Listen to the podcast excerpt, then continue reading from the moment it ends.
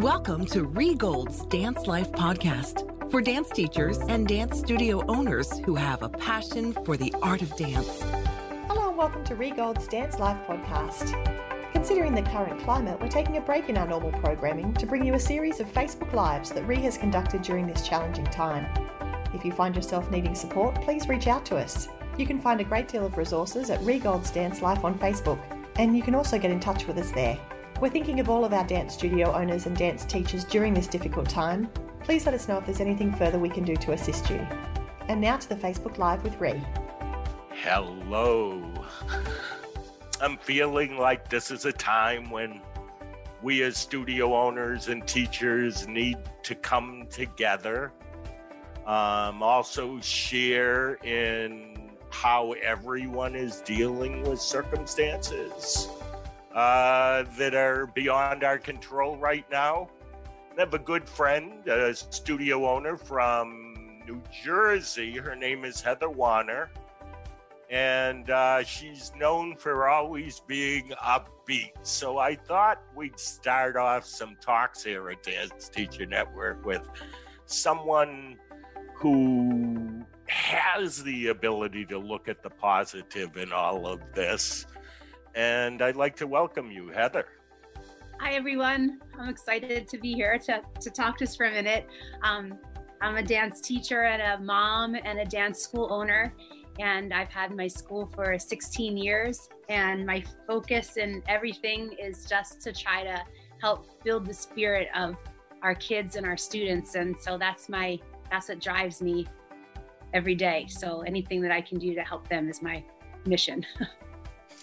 So, what was this week like for you, Heather?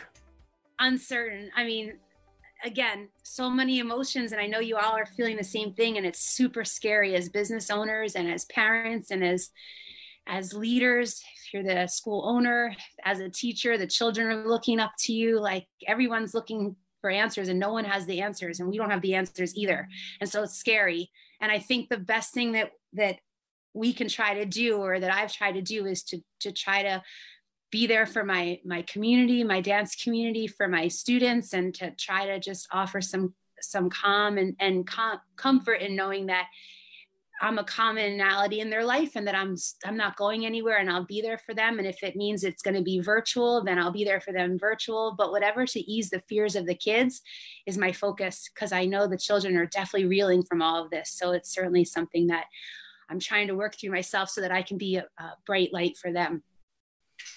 Awesome. And I'm sure you will be.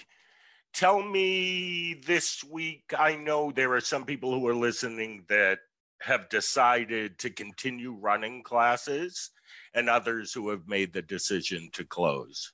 It's a really uh, hard decision, right? I mean, we're we're faced with it too and i didn't i as of friday we were still open but we're in a community where our kids come from various school districts to our school and so it's it's hard to make a choice because you're following or we try to follow the lead of the local area schools and usually with a snowstorm or something everyone does the same thing. And in this case um, with private schools and public schools and smaller schools and larger schools there's it's a little bit of there's a little bit of differentiating in what their decision processes are. So as of friday maybe six of our school districts were closed but still four were open. And so it's it's a tricky thing. Um, but for me personally uh, i I started last week to try to find ways to transition into a virtual option for our kids.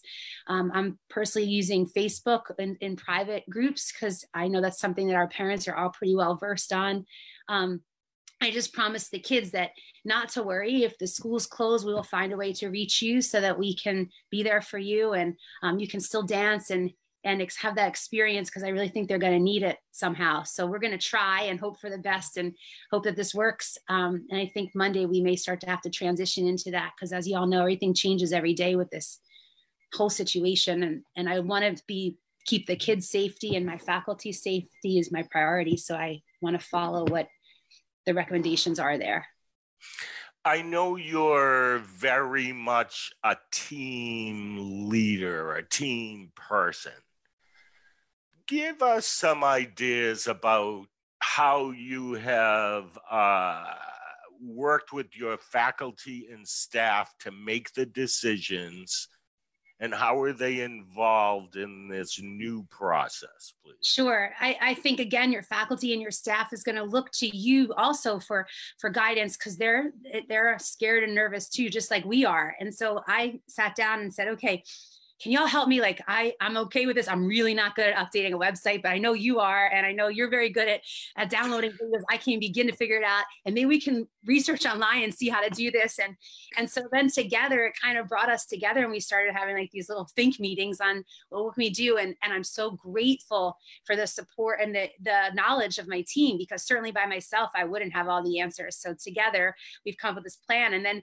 the other day I walked in and, and um, my, my office gal can manage my website great. And then my other office gal is real good at downloading. So now they're communicating okay we're going to video i'm going to download i'm going to put it over to you you're going to put it up. And so it's keeping them focused on something and helping them have a common purpose again for the kids. And um, i think that's it's been it's been okay because it, we're not feeling so lost. We go in and we have a mission okay this is what we're going to do now. And certainly it changes every day but just to stay keep them moving in a positive direction I want to ask you this: uh, when the teachers will be on those Facebook groups, will they be coming live from the studio or their homes, or what? It remains to be seen.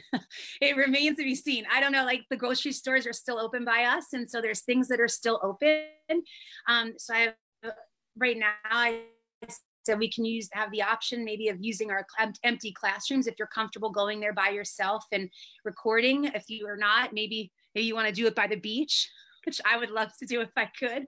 Um, but we can get creative in our approach. I hope I can with my 50,000 children and dog, but if it has to be, it, it, will be. But whatever, I think at the end of all this, I think our kids are just going to remember that we were doing the best we can for them and finding ways to be there for them. And even if we can't do the video streaming, maybe we're reaching out via emails and their parents will be able to reach the email, read the emails to the kids. Just anything that we can do to be a constant in our kids' lives because I know they're super nervous. And uh, so just be, we have to just maybe together be creative and find ways we can help each other um, in how we can reach children because that is our all, all we all have the same goal here and what we do it's for the kids so maybe together we can come up with ways we can think about and and doing it. And I know at the end of it all, I I really believe that children will appreciate it and remember. And I know that I feel like the parents will too if we're find ways to still be there for them. I don't this know, is, day by day. this is why I wanted to talk with you because uh, I believe you're a calming force and your spirit is just the kind of spirit that I think all of us need to emulate right now. Any final words of wisdom for our dance teacher and studio owner friends, Miss Heather? Uh, no, but I'm grateful to be part of this community because I know it's helped me so much. Even in the beginning, when I was just starting a business, we're lucky that we have this network of folks because I I know even as a mom, like and my kids, maybe they don't have the, all the resources that we have collaboratively on the same uh, with the same mission. Like it's all about the kids. So we'll find ways together to do the best for these kids and i'm grateful for being part of that that crew. So thanks for giving me a chance to talk to y'all and i we praying for everybody and their families and i hope everybody's okay and that we lead each other and build one another up. I love that and because you just said that i'd like to say something to the dance teacher network listeners if i can let us come together. Over the next couple weeks, we can share ideas. I want to bring some people on that will help us, guide us business wise, maybe classroom wise.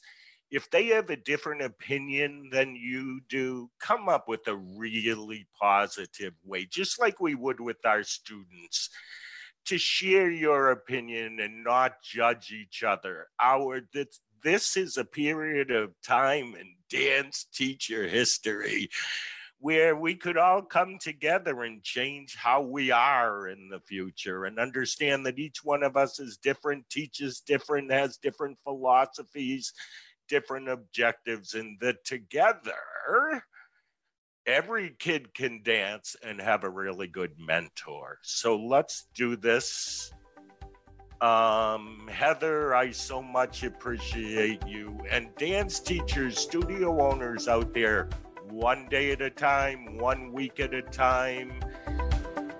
don't overthink what's coming two months from now, is my best advice. Have a great day, everybody. Bye, everyone. Thank you. Thank you for joining us for Rhee Gold's Dance Life podcast. Learn more about joining the International Dance Entrepreneurs Association, the Dance Life Teacher Conference, and the Dance Life Retreat Center at rheegold.com or follow Rhee Gold's Dance Life on Facebook. Enjoy the journey. You've been listening to another Morgan Media production.